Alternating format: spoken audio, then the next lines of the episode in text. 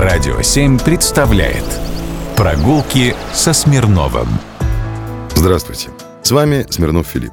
Недавно тут увидел билборд, на котором говорилось, что 28 июля отмечается День Крещения Руси. И он меня немного удивил. На этом плакате изображен дом Пашкова и монумент князю Владимиру, стоящий на знаменитой Никсоновской лужайке. В чем удивление, спросите вы? Давайте по порядку.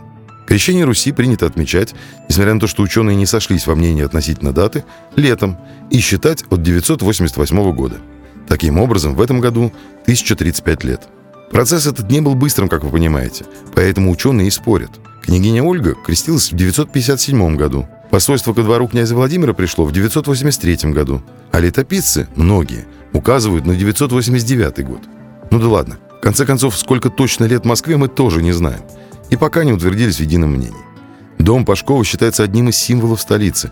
Более того, из-за архитектора, а также знаменитой сцены из романа «Мастера Маргариты» Михаила Фаначча Булгакова, где Волонт смотрит на Москву с Бельведера дома, и из-за версии о том, что где-то под ним, в глубине местности Старая Ваганькова, в подземелье вскрыта знаменитая библиотека Ивана Грозного, дом этот овеян масонской славой. Построили его для сына денщика Петра I, которого император назначил генерал-губернатором Астрахани и возвел в дворянство. По заказу капитан-поручика лейб-гвардии Семеновского полка Петра Егоровича Пашкова дом строил, предположительно, знаменитый московский зодчий Василий Баженов. Василия Баженова с московскими масонами связывают из-за истории с недостроенным Большим Кремлевским дворцом и Царицыно.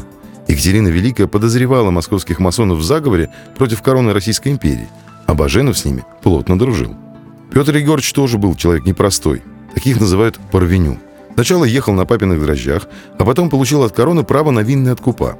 И если его отец занимался борьбой с казнократством, то Петр, наоборот, хорошо понимал значение слов «до бога высоко, до царя далеко» и очень быстро стал миллионером, водочным королем, которому были по плечу любые бюджеты и тщеславие которого границ не знал.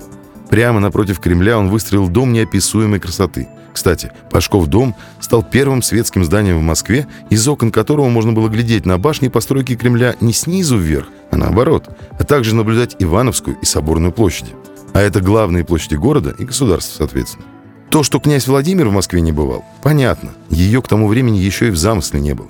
А последний жилой участок Моховой улицы был снесен перед визитом президента США Никсона в 1972 году, и на его месте появился пустырь, который москвичи окрестили Никсоновской лужайкой. И вот о чем думали создатели билборда. Прогулки со Смирновым. Только на Радио 7.